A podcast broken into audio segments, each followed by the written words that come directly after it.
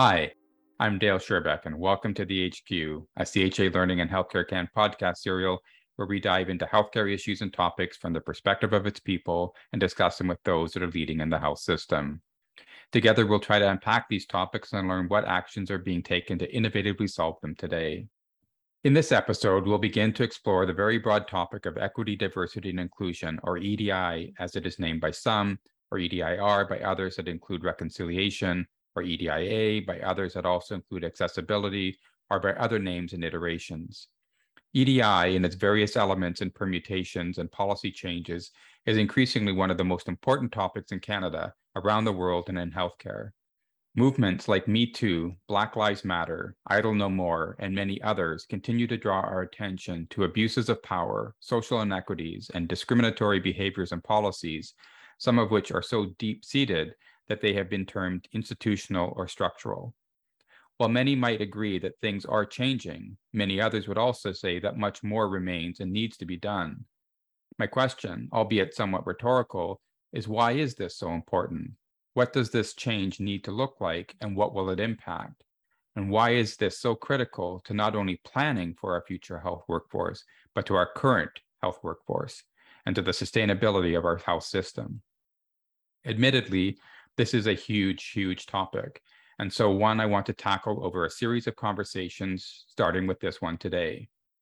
It is a great honor to have with us today Dr. Gigi Osler, a dedicated advocate for equity, diversity, and inclusion herself. Professionally, Gigi is an otolaryngology-head and neck surgeon and an assistant professor at the University of Manitoba. Born in Winnipeg to immigrant parents from the Philippines and India, her mother encouraged her strength and independence, while her father inspired her to become a physician. In practice since 1998, she has worked to balance life as a surgeon, wife, and a mother. As the 2021 Federation of Medical Women of Canada president, she serves as a role model and a leader for the medical profession and influences medical women across Canada. In 2018, when she was the Canadian Medical Association president, she led the development of the CMA's first ever policy on equity and diversity. She also has leadership roles with the Canadian Medical Forum, the Virtual Care Task Force, the Canadian Society of Otolaryngology-Head and Neck Surgery, and the International Federation of ORL Societies. Dr. Osler is the recipient of numerous honors and awards, including the University of Manitoba Distinguished Alumni Award, the Association of Faculties of Medicine of Canada May Cohen Equity, Diversity, and Gender Award. She has made WXN Canada's 2019 Top 100 Most Powerful Women list, the Medical Post 2021 Power list, and was inducted into the Government of Canada's Women of Impact in Canada online gallery in 2022. Hi, Gigi, and welcome to the HQ.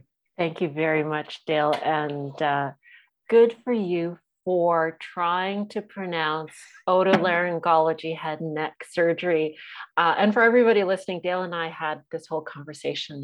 I often introduce myself as an ear, nose, and throat surgeon, or ENT, but Dale wanted to give it the full version of the specialty. So thank you for doing it, and you did a great job. Thank you. So, I mean, it really is a great honor to have you as a guest today, Gigi.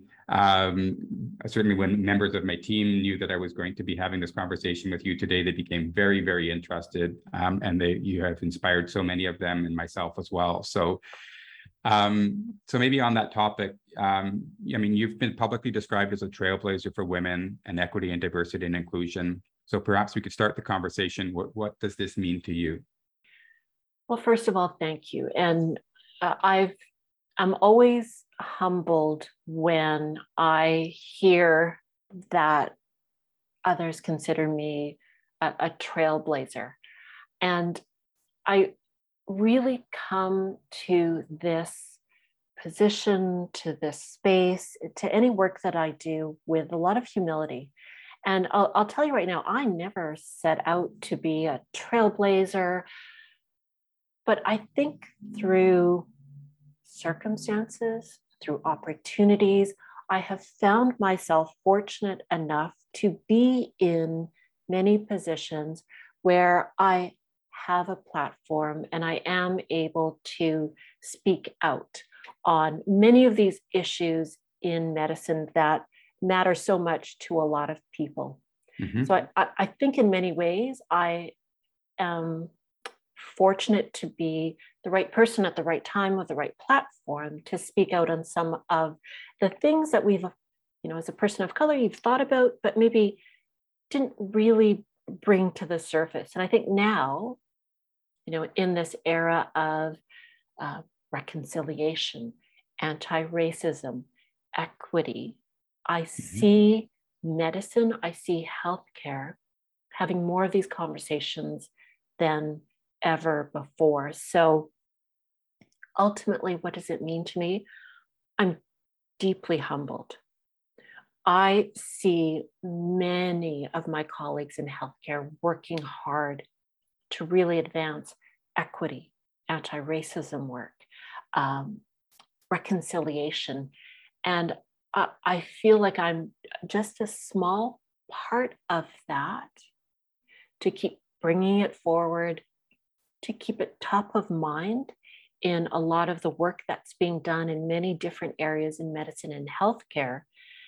And fortunate to be able to have these conversations with clinicians, healthcare workers, and leaders of healthcare organizations, medical associations, so that we can continue to make this work part of everything that we do, especially as we look at the healthcare system right now. And, you know, we see signs that it is not only under stress and strain, but collapsing, and human healthcare resources are more precious than ever before. So a lot of these conversations, I think, are needed to help support the healthcare workforce now and in the future. Thank you. So, I mean, being a trailblazer by definition means sort of walking where others or few others have walked before, and sort of leaving marks, I guess, for others to follow. I mean, as comfortable as you are in sharing yourself, I mean, what have been some of the obstacles or challenges for you to walk along that path and get to this moment? You know, that's a great question, and one that I've thought of. And let me share you a couple of stories. So honestly, I did not recognize or realize the importance of representation in leadership until after I was CMA president. And I had so many different people, and in particular women of color, come to me to say they'd never seen anyone that looked like them in such an important national leadership position, and that because they saw me in that position, one day they thought they could see themselves in leadership positions, and it made them believe more in themselves.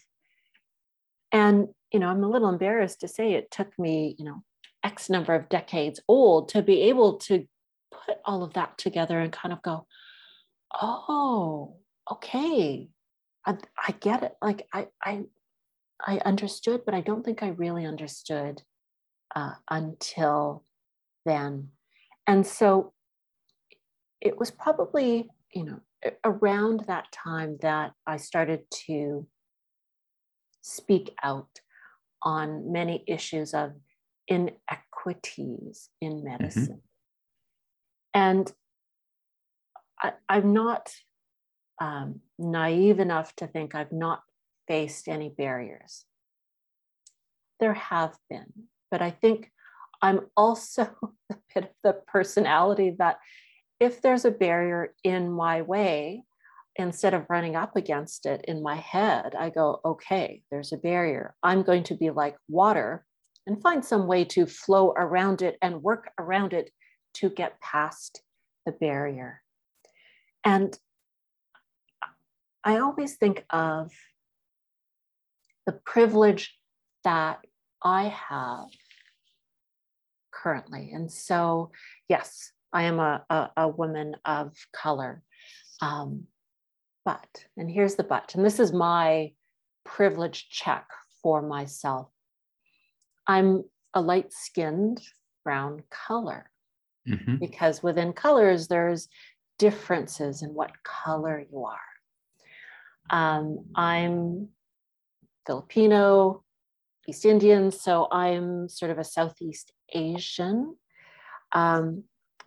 which in healthcare, you see more Southeast Asians and perhaps other ethnicities. Mm-hmm. That gives me privilege. I was born in Canada, so I don't have an accent, and that gives me privilege. My parents were healthcare professionals. That gives me a lot of privilege. And so I'm fully cognizant, not only do I may have barriers, but when I look at my career and what I've done, that's a privilege. And that opens doors for a lot of people. Or that opens doors, you know, based on some of my past positions. And so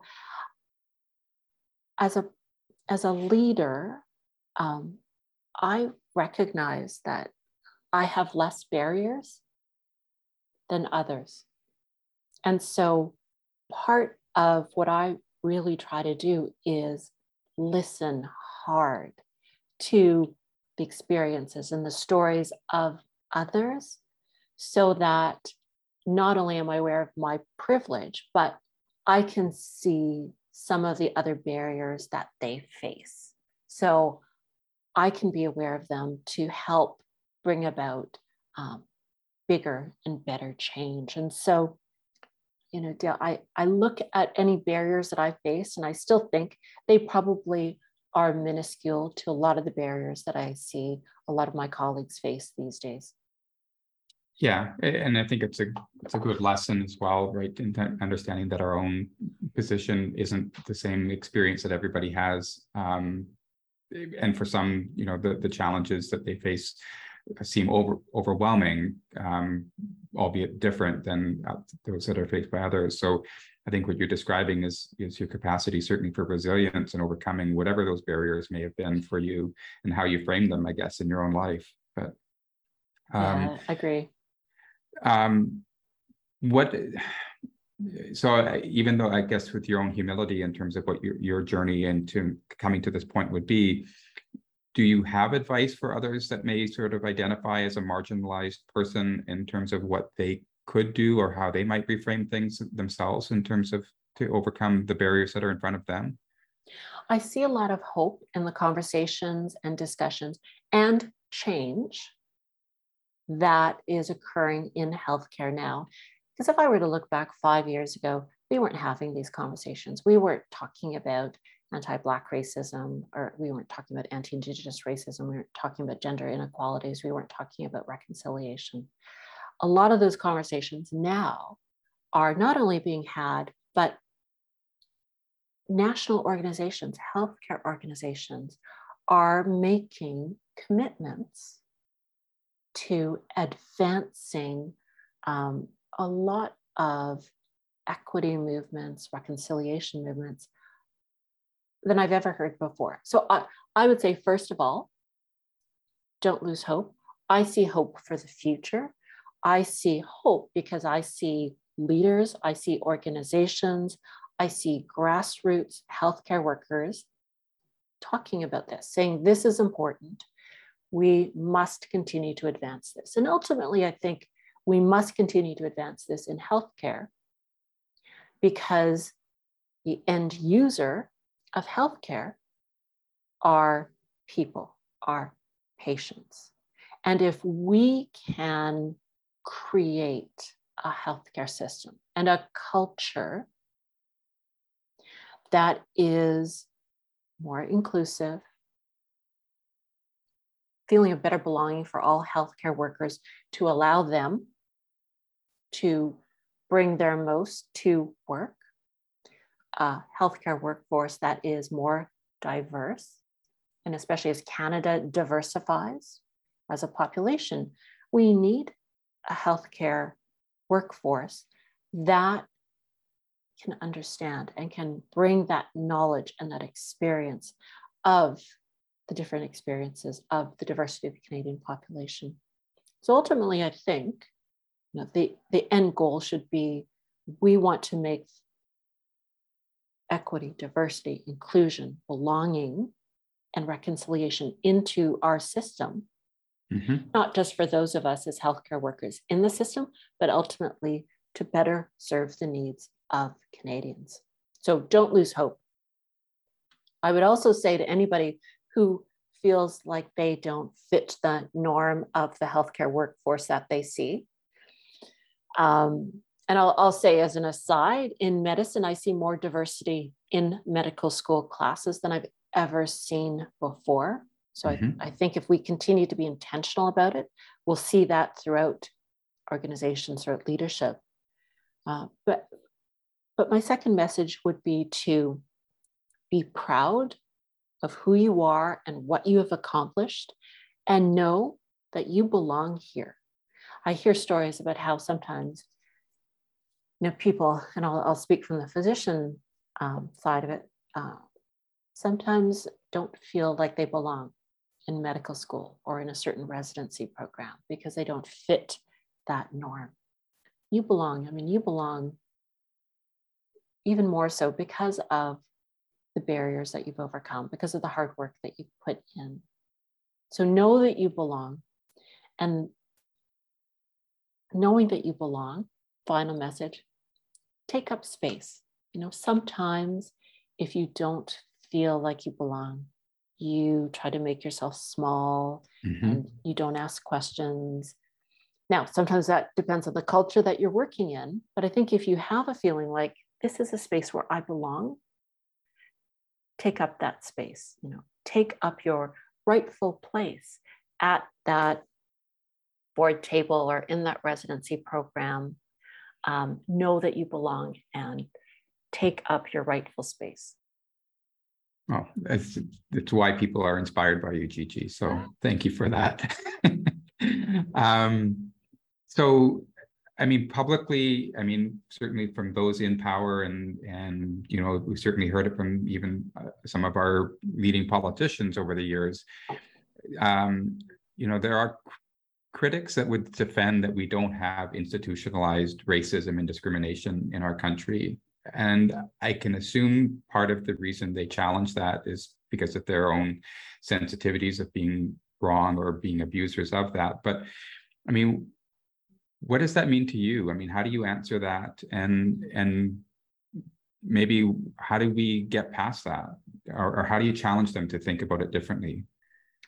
I think we are slowly starting to get past that. And as institutions, I am seeing changes. So not only acknowledgements of past harms, of colonial, patriarchal practices, or not practices, structures embedded within our organizations.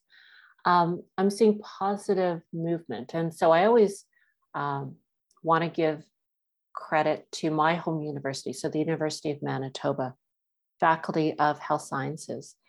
Through the leadership here, we have a policy on anti-racism within the faculty, which is remarkable. And I think there's another university that has also adopted an anti-racism policy. And when I first read it, I was really impressed. And what impressed me a lot about it was the fact that if a learner, say, comes to you to say they've experienced racism, there doesn't need to be an investigation. There doesn't need to be, hold on, maybe that wasn't racism. Let's investigate it further. Mm-hmm. If an Indigenous student comes to you and says, you know what, I'm being I'm experiencing racism on a daily basis. This is how you believe them. And it's a remarkable policy because it outlines that.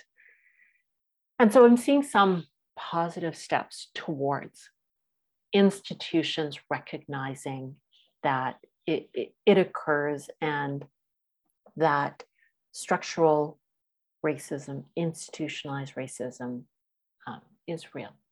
And I think you just have to listen and understand and accept what people in organizations are saying. And I think we have reports. And the In Plain Sight report out of BC talks about it and lays it out. So there is evidence saying that it is structural, that it is institutionalized.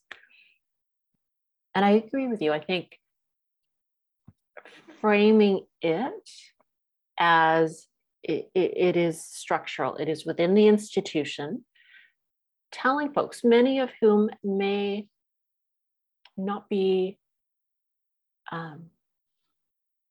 fully aware, you know, I can say in my medical school training and my residency, we didn't learn any of this. So training has evolved, and now training curricula is much more culturally sensitive, culturally aware.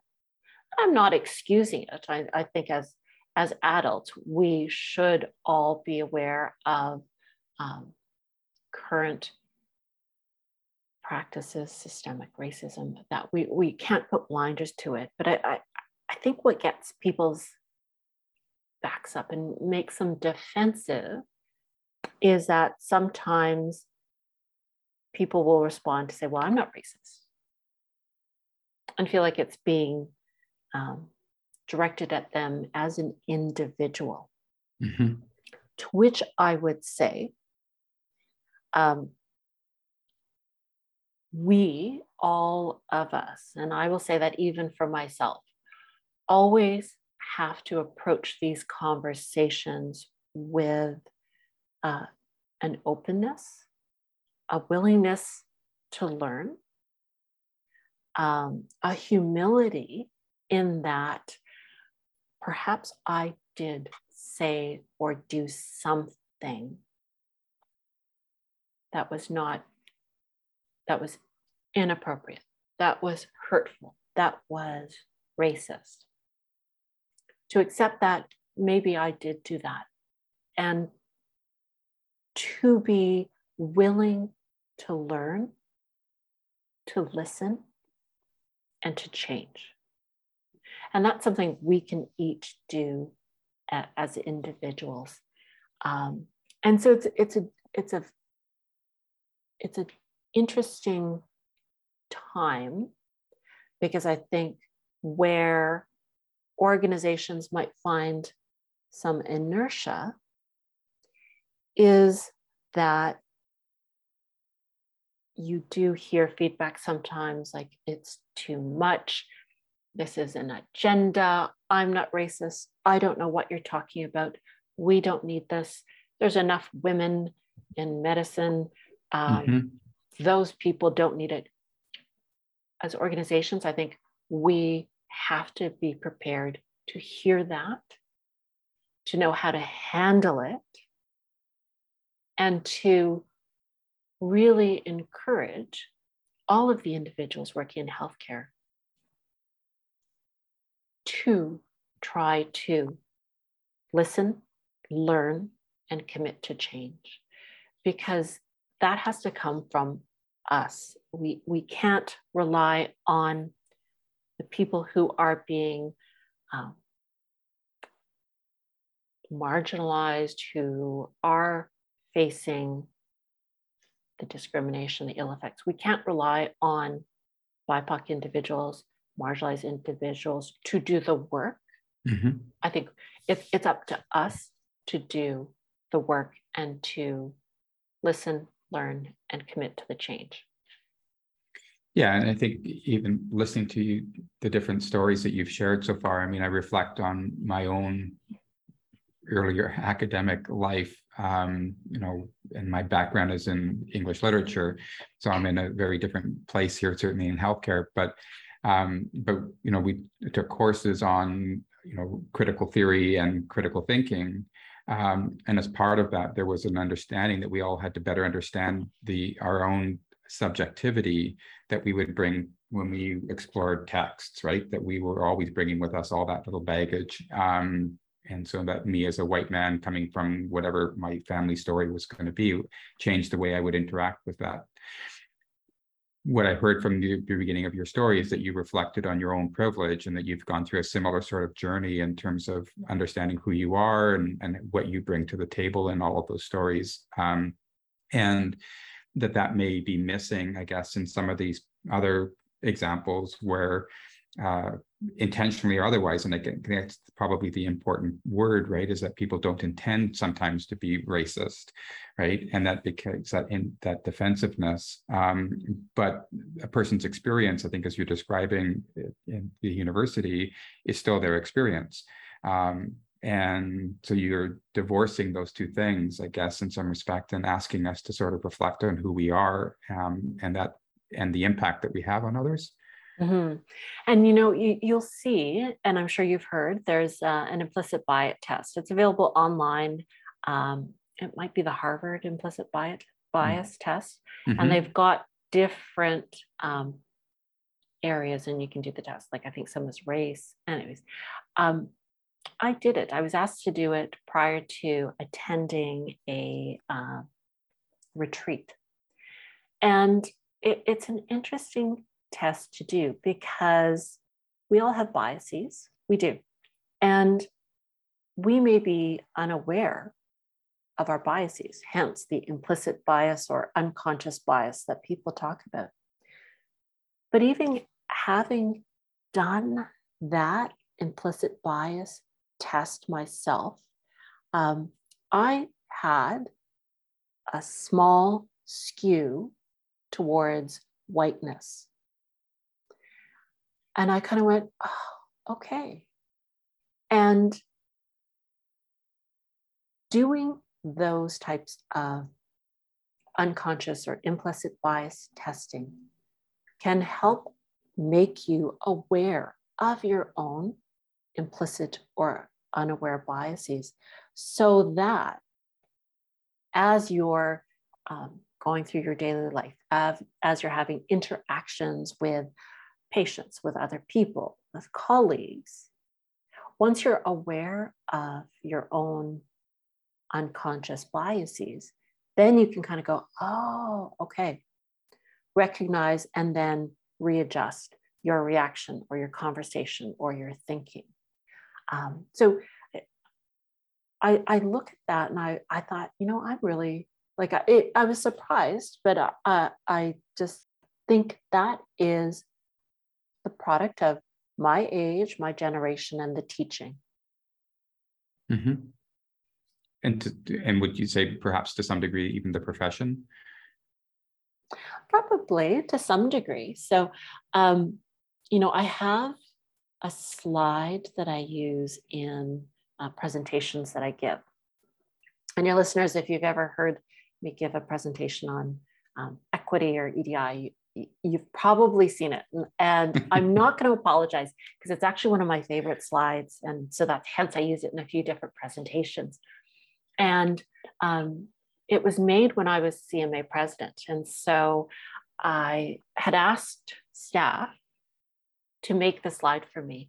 And it is pictures, so headshots, of all of the CMA presidents from 1867 in the top left-hand corner, down to 2018 when I was president in the bottom right-hand corner. So mm-hmm. It is, don't make me count, 151 tiny little photos, starting in black and white, you know, back in 1867, ending with myself.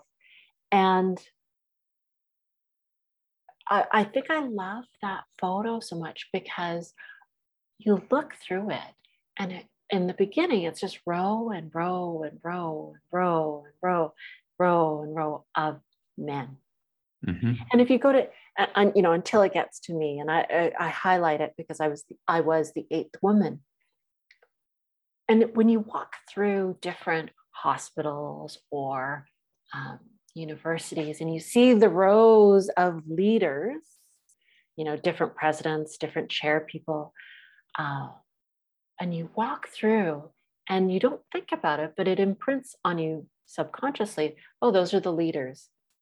And when you see a woman or a person of color or an Indigenous leader or a Black leader, then you kind of go, oh, and you realize, oh, that is different. And so then for me, that was a bit of a bias interrupter, seeing my little photo, recognizing, oh, you know, in 151 years, I'm the first woman of color. Oh, so I agree with you. I think it does interrupt your patterns of thinking a little bit. And it is a bit of a bias interrupter as well in medicine, to start to see it and think about it. So I have so many more questions I want to ask you, but I think otherwise I will end up with a 2-hour conversation. So in the interest of time, I will move on. But I'll try to be more concise. That's okay. It's very it's thought provoking, which I think is hopefully will work for others as well. But so you've talked about it a little bit, and you know, so there's that interplay between the individual and the organization.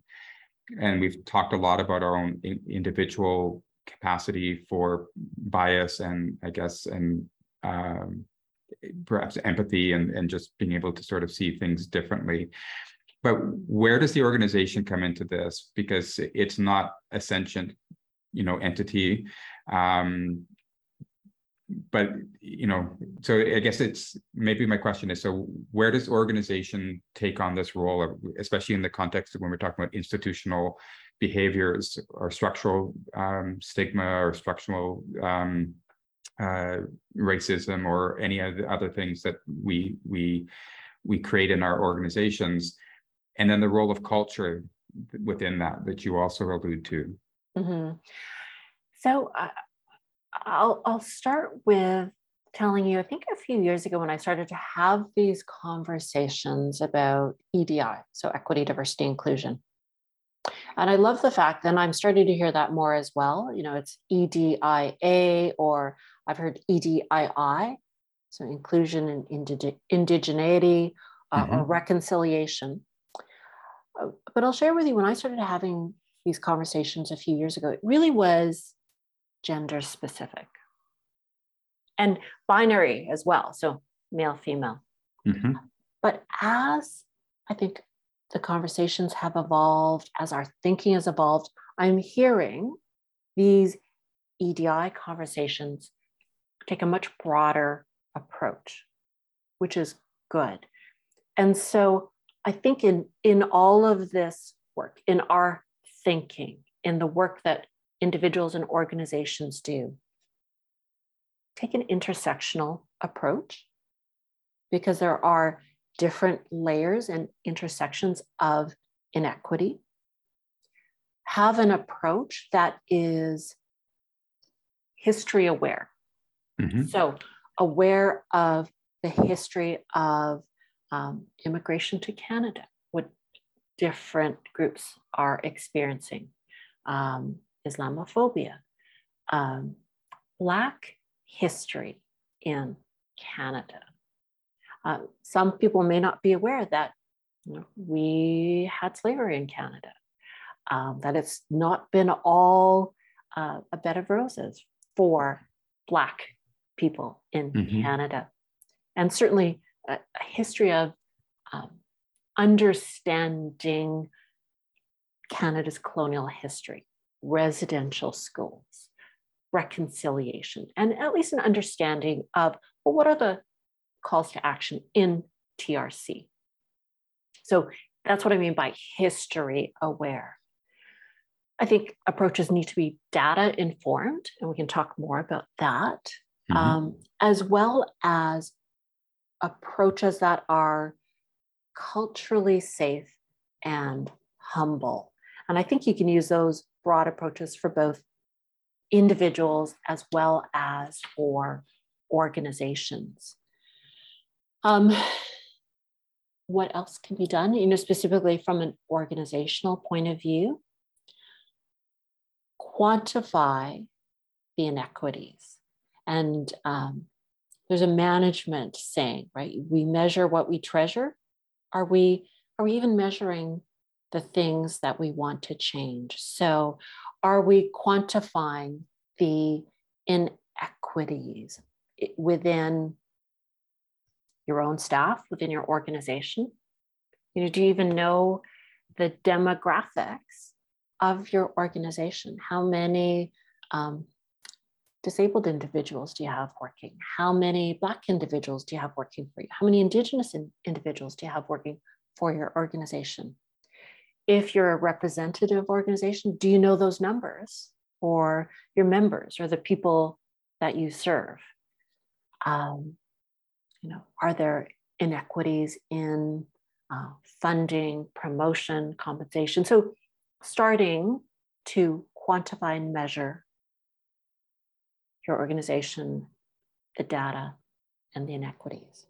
So quantifying, get some numbers. Second, leadership. Mm-hmm. Leadership is important. And to really make EDII, EDIA, EDIAR work meaningful, we need leadership that is supportive, committed, intentional, and ideally diverse and representative. And so that is something, because I think leaders set the tone, and leaders can help change culture. And I often talk about medical culture being really one of bravado and swimming with sharks, and you know, it's, you just got to, you know, pull your big girl and big girl. I shouldn't say that. You put on your underpants, you pull it up, and you get to work, which is and a culture, I think, is something we are all a part of. And you know, for me, culture is something that I define as, you know, that's the way we do things around here. Well, leaders have a significant role in changing culture and setting that organization and the people on the right path.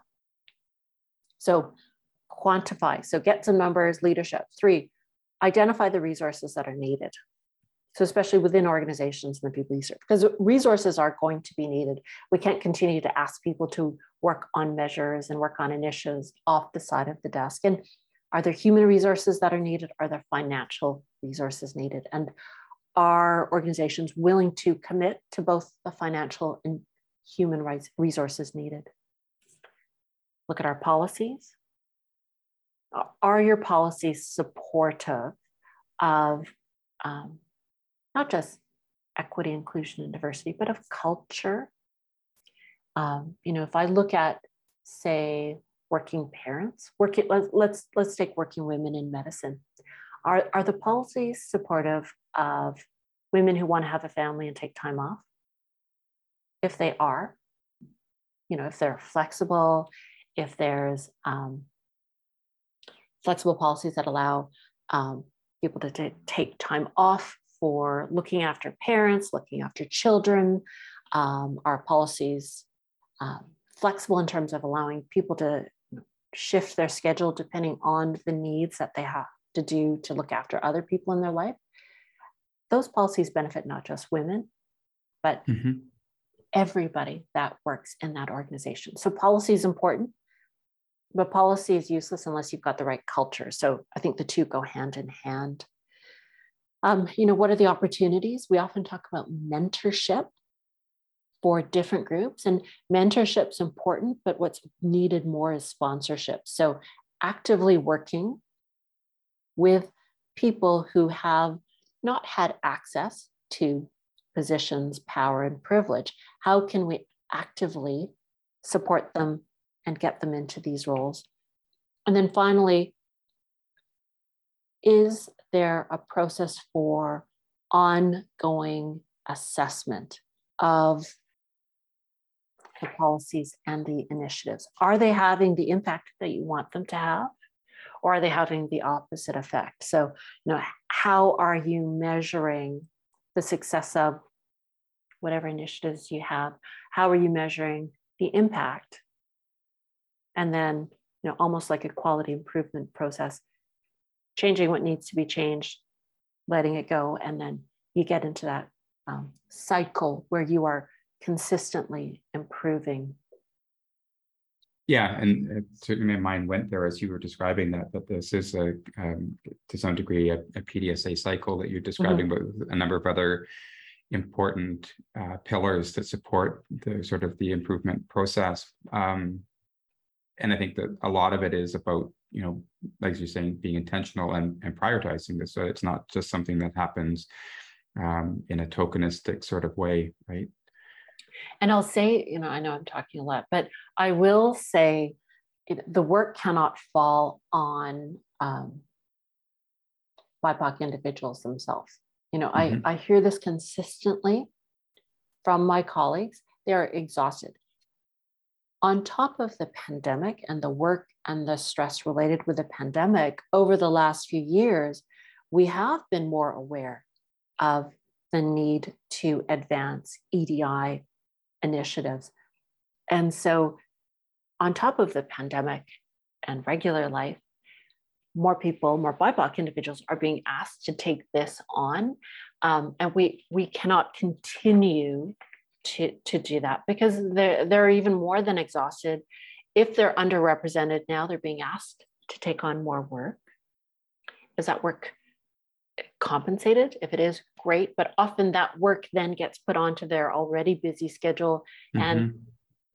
has to be done in evenings, weekends, taking time away from everything. So, you know, finding ways to do this work that is culturally informed, culturally aware, culturally safe, inclusive, but without overtaxing and overburdening the individuals who should benefit from it, but are already overworked to begin with. Yeah, and it's certainly a narrative I've heard myself from a few different, you know, groups and individuals, you know, because it's not theoretical for some of them, right? I mean, this is their lived experience. And so there is a requirement, I think, for us to be sensitive. And yeah, if we're really committed to doing some of this work, then we just need to get on with it too. Yeah, and sometimes asking, you know, individuals who have been historically marginalized to take on this work can be harmful because they're doing the work, and sometimes the feedback that you get and the pushback that you get and the responses that you get can be harmful. Mm-hmm. And so, you know, making sure that the work can be done without causing further harm is really important to make sure that's built in. Yeah, so Gigi, you've talked a little bit about the benefits to organizations, right? And, you know, about why EDI should be adopted. So, I mean, so let's explore that in a bit more detail, and as opposed to just, you know, focusing on the challenges and why it's hard and right and the impact on individuals, but really how is this going to change healthcare, and what's the impact it's going to make in the world that we live in? Why is it important? So, you know, I think we can look at it from a few different ways, and so let me tackle that from a few different angles. I think, firstly and most importantly, if we look at who is served by healthcare, patients are served by healthcare. And there is growing evidence in the, I'm going to speak for medicine, so medical academic literature, suggesting or showing that increased diversity can benefit patients' health and patient outcomes. I'm seeing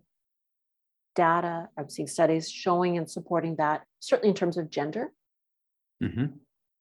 And in particular, out of the United States, seeing some in terms of race. So Black physician, Black patient, white physician, Black patient, which is really interesting because that potentially is a way to improve health and health outcomes without investing billions of dollars into our healthcare system, without putting pressure on the federal governments and provincial governments and territorial governments to work together.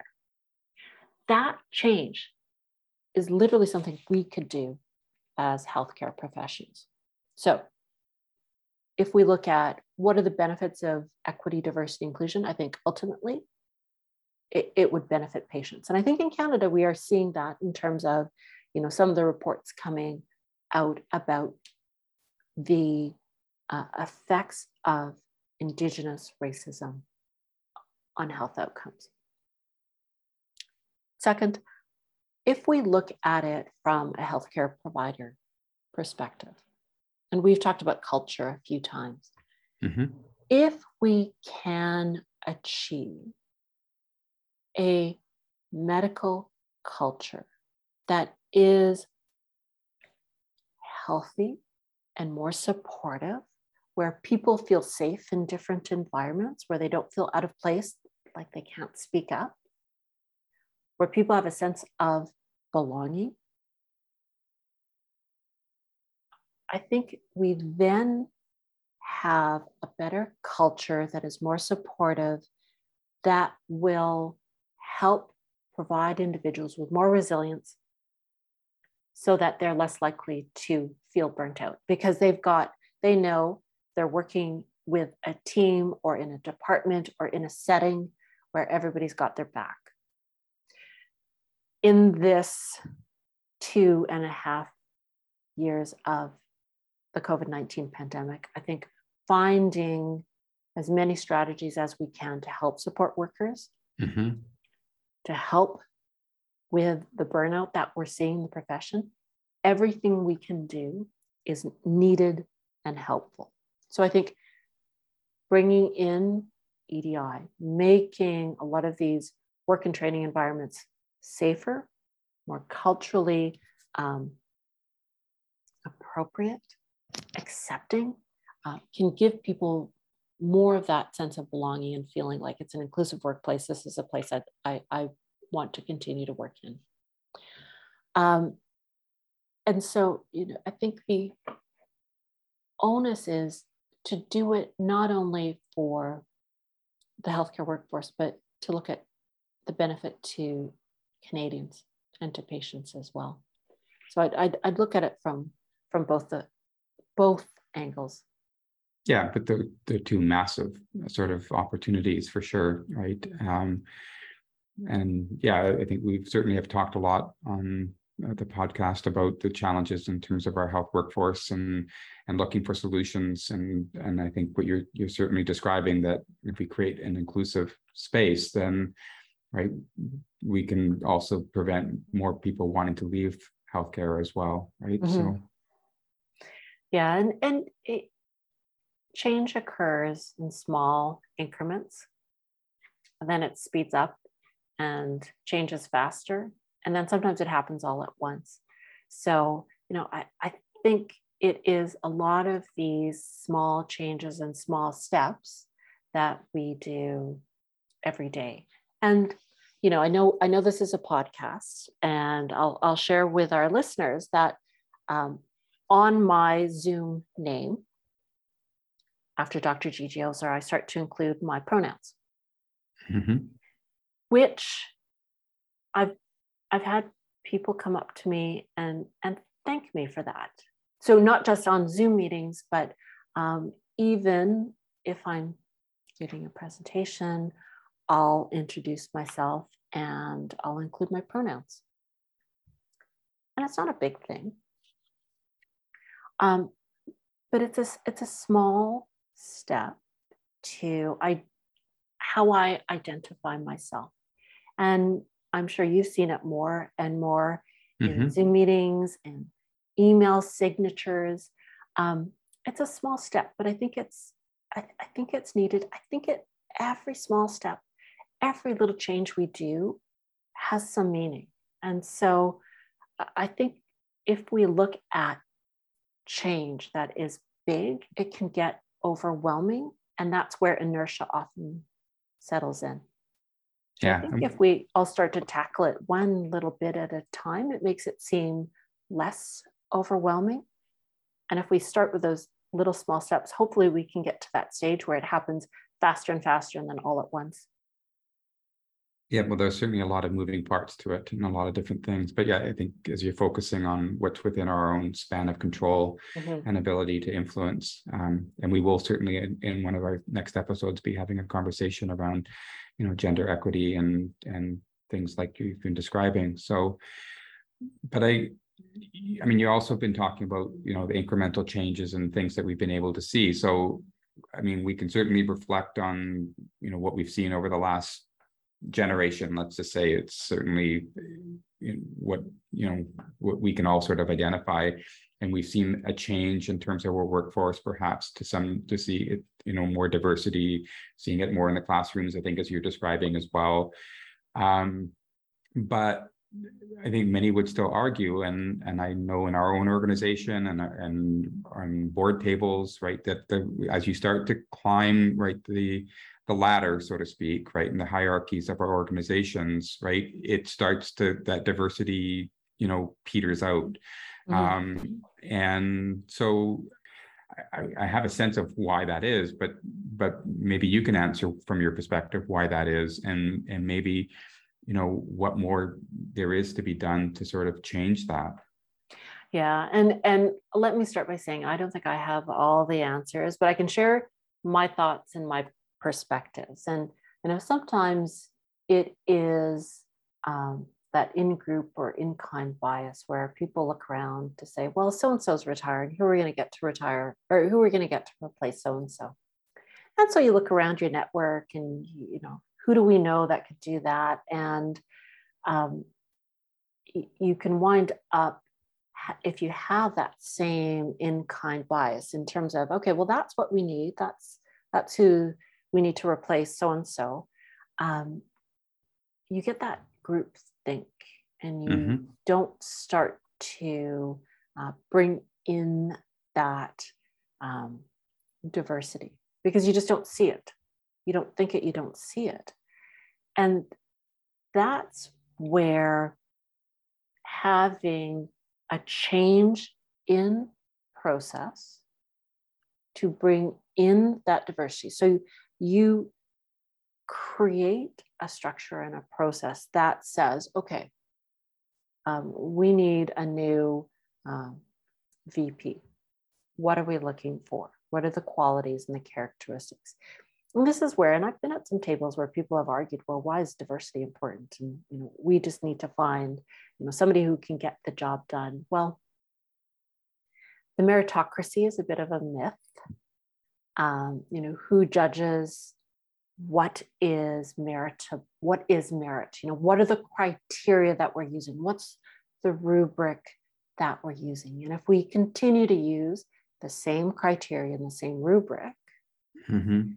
that will automatically not even consider different groups of people. So not only do I think we as individuals need to break our own biases, we do need to bring in some processes and structure that will open up opportunities for different groups of people who may have been historically marginalized, not applicable, not even thought of.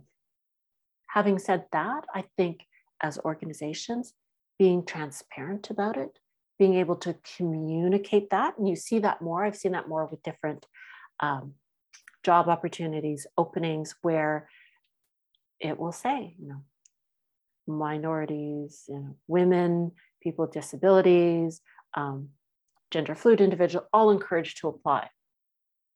So that's interesting. So I think communicating those opportunities and being very intentional in how you communicate those opportunities, expanding beyond our traditional networks is also a way to get more diversity into different positions and into the workforce and into the leadership positions. Yeah, and I think coming back to one of your earlier recommendations around sponsorship, I mean, that creates that intentional sort of opportunities. And I think, in another conversation I've had on this topic as well, which will follow, right, those recruitment processes themselves, I think in some ways, arguably are part of those structural, institutional biases, limiters, right? They discriminate and that for those that don't have the privilege of perhaps being raised in a way that knows how to navigate that, right, it then limits those then that can get through that door, or even find the door. And so you may be eminently qualified, but if you don't have the right network, you might not hear of this opportunity. And so you might not even know about it or even think to apply, because you might not think, oh, that's not something I'll ever get. So maybe I think, you know,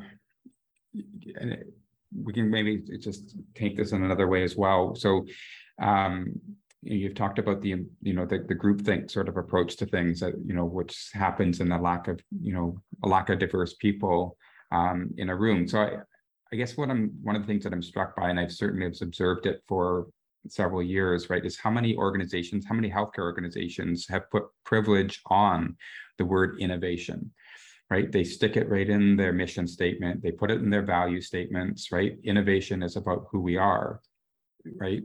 And then you end up with a bunch of the same people sitting around the room. So it strikes me that those two things are contradictory in terms of their aspirational values and then the people who are there to execute them.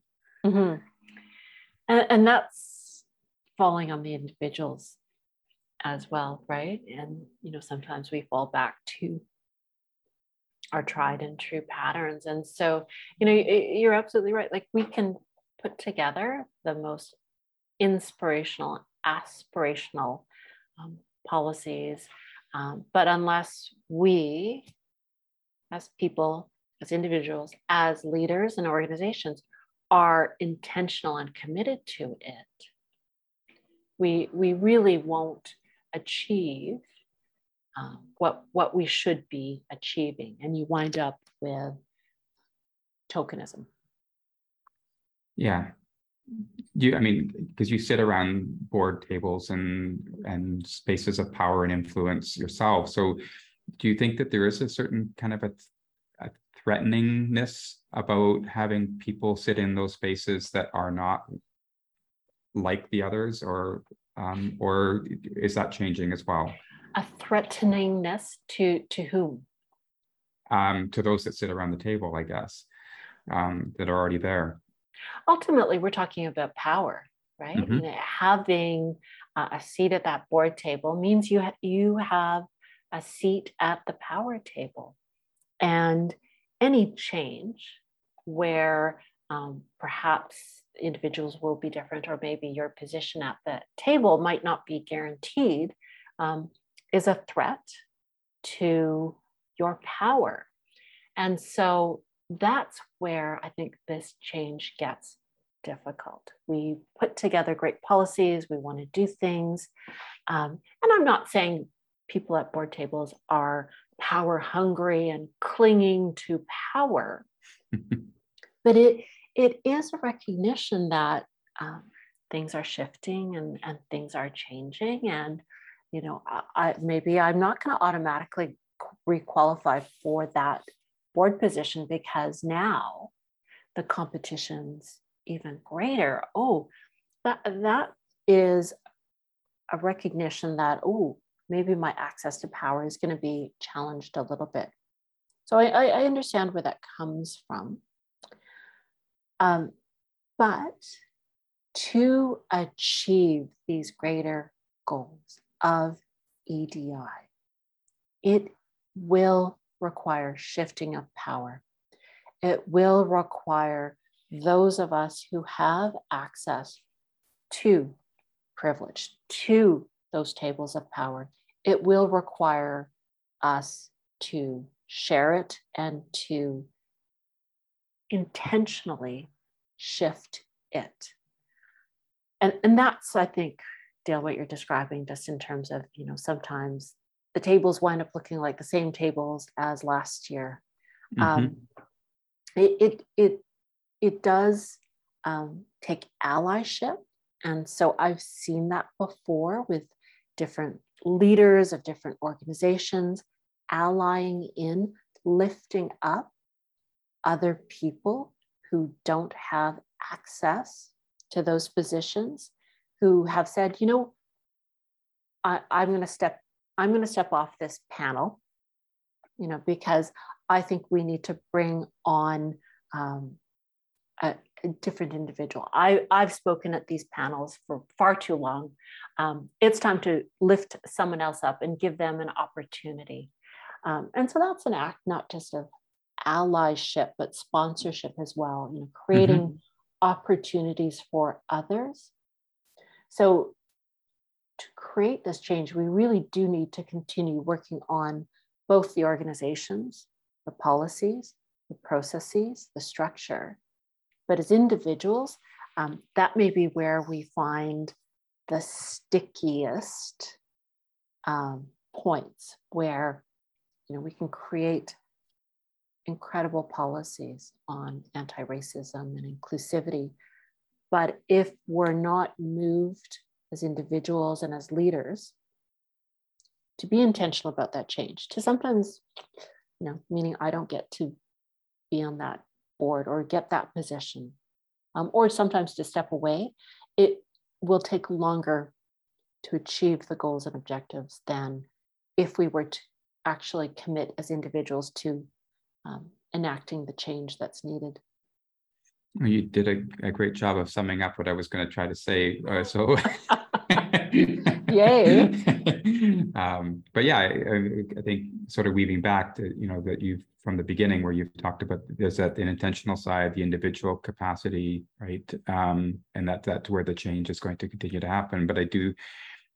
And that self-awareness, I think, in terms of your own privilege and capacity to open doors for others, right? Looking back, not just forward, and helping others to sort of engender that change that you're looking for.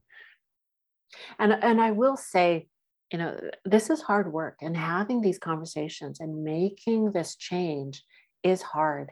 And so, you know, for leaders and for organizations to not just anticipate inertia, pushback, discomfort, expect it. It will be there. And that is, I think, part of our human nature. So know that it will be there. Recognize, and how will you as an individual or an organization have those uncomfortable conversations? And, you know, I've got a great colleague here in Winnipeg, and I'm going to give a shout out to Dr. Marsha Anderson, who is just one of, and I'm sure HealthCareCAN knows Dr. Anderson, but she will say, and I've seen her on a stage, and she'll preface her presentation to say what I'm going to talk about, what we are going to talk about will make you uncomfortable. And that's okay. Your discomfort is needed because we have to have these conversations. We have to make some of these changes because ultimately the health of, you know, my family, my cousins, my relatives, of Indigenous people in Canada is suffering because of the current system. So know that it's going to be, and I'm paraphrasing, but know that it is going to be uncomfortable, but to recognize it, sit in it, because it's only through that discomfort will we start to move forward.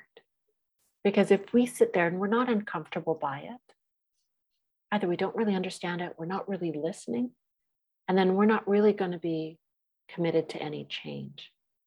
So it is uncomfortable conversations. It is difficult work. But again, that's where I think we as individuals need to be willing to listen and learn, sit in the discomfort and change. Yeah, the humility too, that we don't have it all right already. And there's a desire to make things better for all. So maybe just, I mean, there's a lot of inspiration in those words as well, but I just, maybe as a final, you know, ask to you, Gigi, before we sort of close things off here, you know, what would you ask of an organization like HealthCareCAN and our membership in terms of the work that we could do ahead? What would be your instruction or your ask of us and or of any individual who's listening to this that could take that torch and make a difference? So those last words to you. I should have been deeper in my thinking, but I think I've said it a few times, and you know, I think this work is incredibly important and incredibly meaningful, not only to the healthcare workforce, so the people who work in healthcare, but ultimately the people who receive healthcare, regular people, Canadians, patients. So if we continue to think that this is important work that must be done, it must be done because it benefits the people that work in healthcare as well as the people that receive it. And so that's why I think we must continue to keep moving equity, diversity, inclusion work forward. We must continue to work on the racism in healthcare towards providers and patients. When we must commit to reconciliation, because it's not just about us as leaders or in the organization, it is about the people who work in healthcare and the people who receive it, everyday Canadians. Thank you. You're welcome. So I will say, well, thank you again. It's been a pleasure having this conversation with you, and maybe we'll have a chance to talk about something else in the future again, but I wish you well, and thank you for being a guest today. I'm delighted, always honored and humbled to be on, and thank you for listening. Thank you. Bye-bye. You've been listening to The HQ, and I'm Dale Sherbeck, your host. You can find this and other future episodes on the CHA Learning website, Apple Podcasts, or Spotify. We'd love to hear what you think, so please follow us on our other social media channels. Thanks for joining us in this discussion today. Please join us next time.